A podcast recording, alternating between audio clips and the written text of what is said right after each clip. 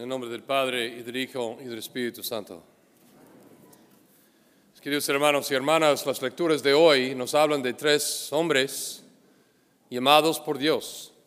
Tenemos en la primera lectura el profeta Isaías, en la segunda lectura el apóstol San Pablo, y en la tercera el apóstol San Pedro. También añadido con él Santiago y Juan.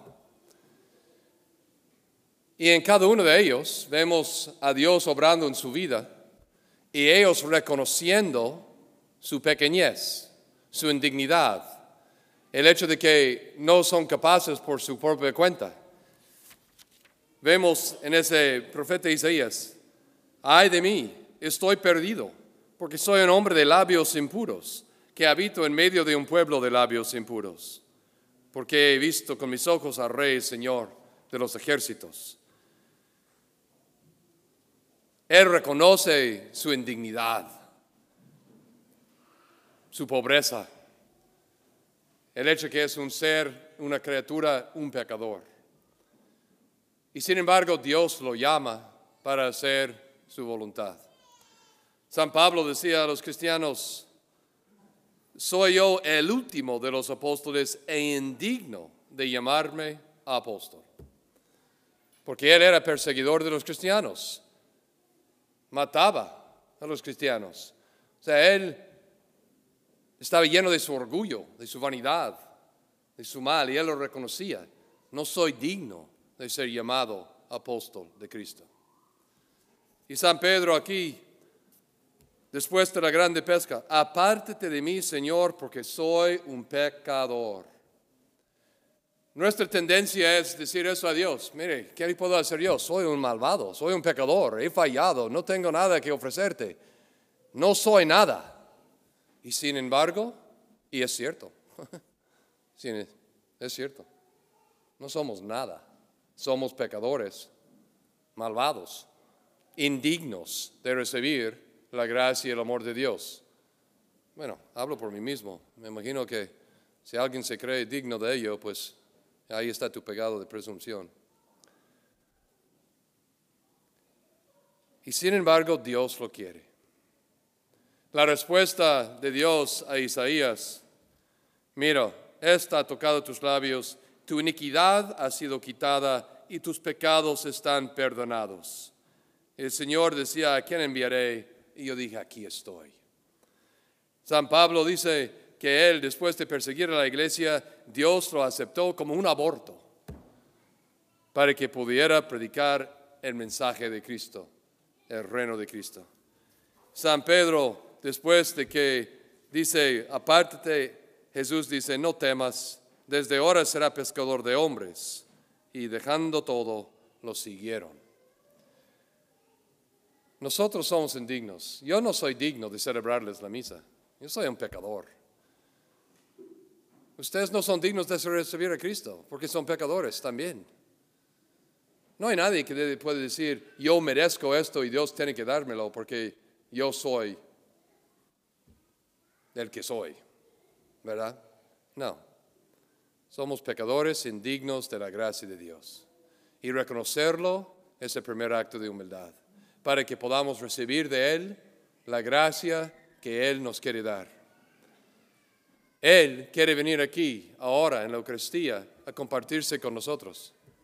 Se quedó en la Eucaristía para que nosotros pudiéramos recibir de Él la fuerza, la luz, la gracia, lo necesario para poder, como buenos cristianos, miembros del cuerpo de Cristo, dar testimonio de Él. Eso no es algo solo de los padres y los diáconos y las monjas y el obispo y el papa, no. Es de todos los bautizados. Todos estamos llamados a dar testimonio. Y todos podemos decir, Señor, soy pecador, pero Él dice, pero eres mío, es mi hijo, es mi hija. Yo quiero usarte para entregar mi amor a los demás. Y quiero que tú compartas lo que yo te estoy dando con los que están a tu lado. Que creas en mí, que vengas a mí, que purifique tu alma y tu cuerpo y tu mente del pecado. Que busque recibirme dignamente lo mejor que pueda que haga su ayuno antes de la misa en memoria, voy para recibir el banquete del Señor. A veces venimos inconscientes a la misa. ni sabemos a dónde vamos.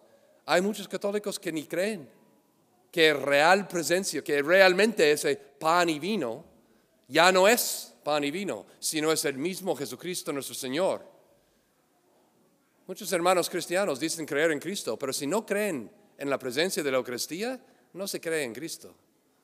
Porque Cristo dijo, esto es mi cuerpo, esto es mi sangre. Y el pan y el vino se transforman en Él. Seguramente ustedes han escuchado que en estos días, el próximo fin de semana, aquí en Scottsdale, va a haber una convención satánica. Los satánicos pidieron hacer la oración en Scottsdale y fueron negados. Que no creen en Dios, están dando alabanza al demonio. Y en retaliación han organizado una convención satánica para tener misas negras.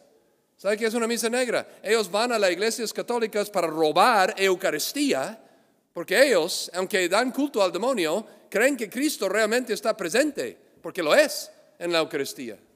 Entonces quieren robar la Eucaristía y llevarlo a hacer una misa negra. Por eso en las últimas semanas hemos estado muy atentos diciendo a todos, cuidado, a los sugieres, vigilen que nadie salga con la Eucaristía, a los ministros, que cada persona comulga delante de ti, que no se vaya a llevar la, Eucaristía. Y debemos estar siempre atentos y reverentes así. Así que no se asustan si el ministro hoy te agarra por el hombro porque comienzas a caminar con el, por favor, comulga aquí, delante de mí, no te vayas. Porque no vamos a querer que un infiltrado se mete por ahí a buscar dañar a Jesús con esos sacrilegios que hacen en esas misas negras, escupiéndole, pisoteándole, uh, no te digo, o sea, todo tipo de barbaridades, cagando en la hostia. ¿Eh? De ahí viene la, frase esta de esa blasfemia. O sea, las cosas que hacen son horrendas. Y sin embargo, ellos realmente están creyendo que están dañando a Jesús porque saben que está presente ahí. Y muchos católicos y cristianos venimos a la misa con una indiferencia, ni creyendo realmente en la real presencia de Jesús. Aunque si no lo crees es un ignorante. Porque Cristo está presente realmente en la Eucaristía. Cuerpo, alma, sangre y divinidad. Él, Dios del universo, vino a decirnos, esto es mi cuerpo. Es obra del Espíritu Santo que transforma el pan y vino en la sustancia, el cuerpo y sangre, alma y divinidad de nuestro Señor Jesucristo. No porque lo vemos ni lo saboreamos, sino porque creemos en Él. Y Él no puede mentir. Él está presente en la Eucaristía y nosotros no somos dignos de recibirlo. Yo no soy digno de recibirlo. Soy un pecador, igual que Isaías, Pedro, Pablo y todo ser humano que ha pasado por este mundo. Y sin embargo, Dios es un Padre que nos ama y quiere compartir con nosotros su amor divino, aunque no lo merecemos. No temas, yo te haré pescador yo te purificaré, yo te he llamado, yo quiero que tú compartas mi vida para compartirlo con los demás.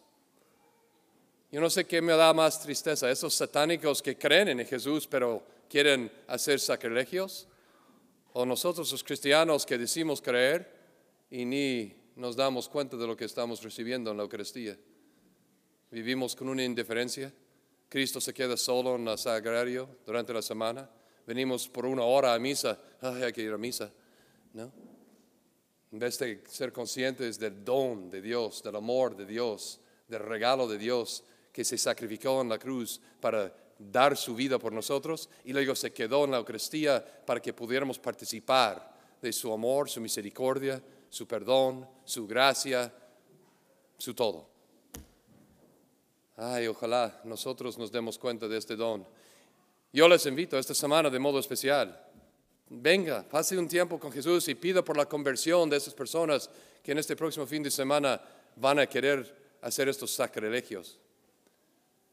O quédense en su casa y reza un rosario en familia y pida a la Virgen María que intercede para la conversión de las almas, comenzando con la nuestra, para que vivamos en plenitud y en verdad lo que hemos recibido como miembros de Cristo, del cuerpo de Cristo, que hoy viene a nutrirnos. Y cuando vengan a comulgar, pues asegúrese que en su alma está lo más limpio posible. Si hay un pecado mortal, vengan a confesarse antes de comulgar. Hagan el ayuno antes de la misa. Vístense bien para venir con el Señor, no como si va a la playa o a una no sé qué. ¿Dónde están tus deseos, tus principios, lo, que, lo que es más importante para ti? Porque si Dios no lo es, entonces tu jerarquía de valores está perdido. Porque sin Él, todo lo más no importa nada. Ellos van a querer ofender a Jesús esta semana. Nosotros debemos doblegarnos de rodillas en oración y sacrificio, haciendo honor al Señor, diciendo, Señor, yo tampoco soy digno de que vengas a mi casa, pero una palabra tuya bastará para sanarme. Ayúdame a vivir mi fe consciente del don que nos has dado, para compartir ese amor con el mundo y ser parte de la solución y no del problema. Que así sea. En nombre del Padre, del Hijo y del Espíritu Santo.